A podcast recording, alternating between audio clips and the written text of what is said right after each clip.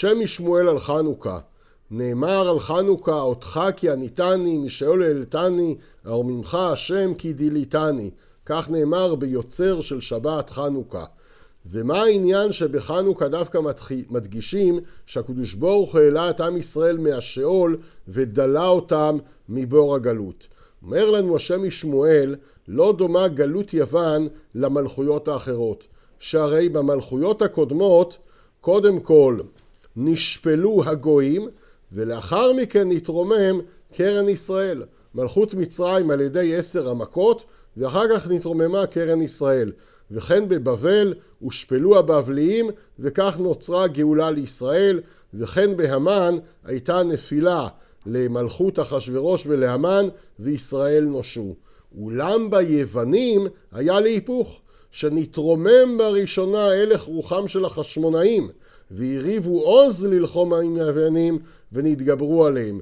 קודם כל עם ישראל התגבש במלחמת החשמונאים וזה גרם את הניצחונות של ישראל על היוונים. מה פשר השינוי הזה? כותב השם משמואל כך כי במלכויות הקודמות היה ביטול הרע מקודם ואחר כך נתרומם הטוב.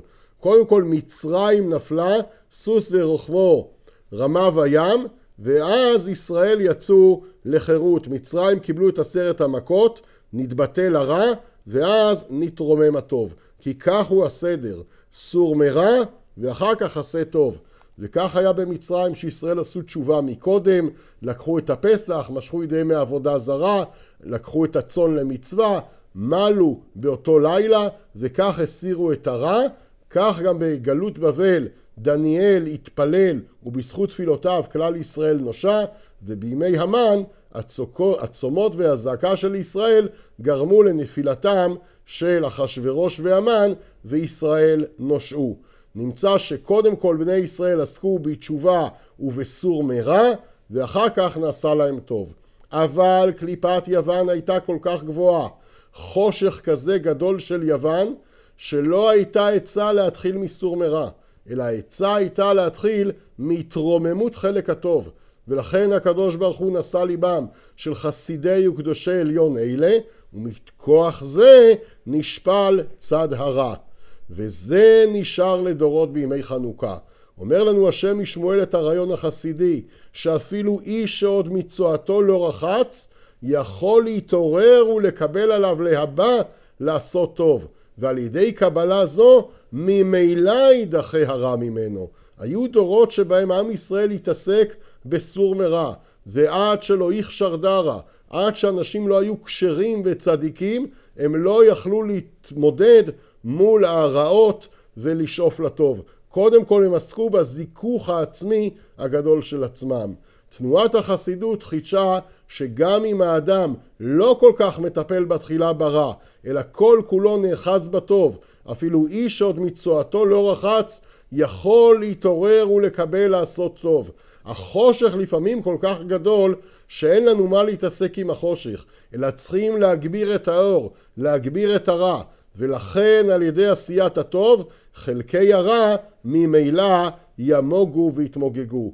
ולכן אומרים לנו חז"ל, אפילו פתילות ושמנים שאין מדליקים בהם בשבת, ישנם פתילות ושמנים שלא ניתן להאיר אותם בשבת, כלומר לא ניתן לקבל השגות רוחניות גבוהות בשבת בגלל שאדם עדיין הוא חשוך, הוא לא יכול להדליק את עצמו, הפתילה שלו אינה דולקת, מדליקים בהם בחנוכה. למרות שהחושך גדול ואלו פתילות ושמנים גרועים, למרות שהדברים הם גרועים, הוא רמז על גופות ונשמות שאין עליהם אור השבת, אלו אנשים המגושמים ביותר, עד שאין להם עלייה בשבת. הפתילות והשמנים האלה לא נדלקים מקדושת השבת, יש להם עלייה בחנוכה. אנחנו גם רואים הרבה יהודים שאינם מדקדקים כל כך במצוות השבת, אבל בחנוכה כולם מצטרפים סביב אור הנרות ואכילת הסופגניות ושמחת ימי החנוכה. אפילו אנשים מגושמים שאין להם עלייה בשבת, שאין מדליקים בהם בשבת, מדליקים בהם בחנוכה. יש להם עלייה בחנוכה. וזה למה? מפני שהחשמונאים הביאו את עם ישראל למדרגה גבוהה של מסירות נפש.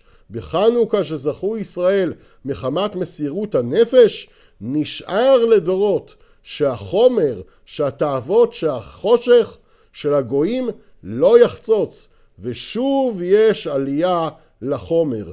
נמצא שהימים האלה, ימי החנוכה, הם ימים גדולים ביותר, כי כאשר ישראל התחזקו ומסרו נפשם בדורות הקודמים על קדושת השם, ודחו את החושך, וקיימו בעצמם כי ישב בחושך השם אור לי, זכו לעומת זאת לקבל אור גדול, אשר חושך לא יחשיך ממנו.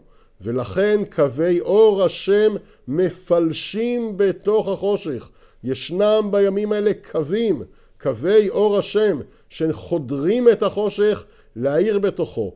ואין בכוח החושך להיות מסך מבדיל, כי האור בוקע והולך וקורע כל המסכים. לכן יהי רצון שכולנו נזכה שאפילו אם אנחנו מגושמים ביותר ולא נדלקים מאור השבת, כולנו נדלק ונזכה לקבל את אורות החנוכה, את האורות הגדולים של בית המקדש, של אור המנורה, וזה יאיר את דרכנו בחשכת הימים הללו, אמן ואמן.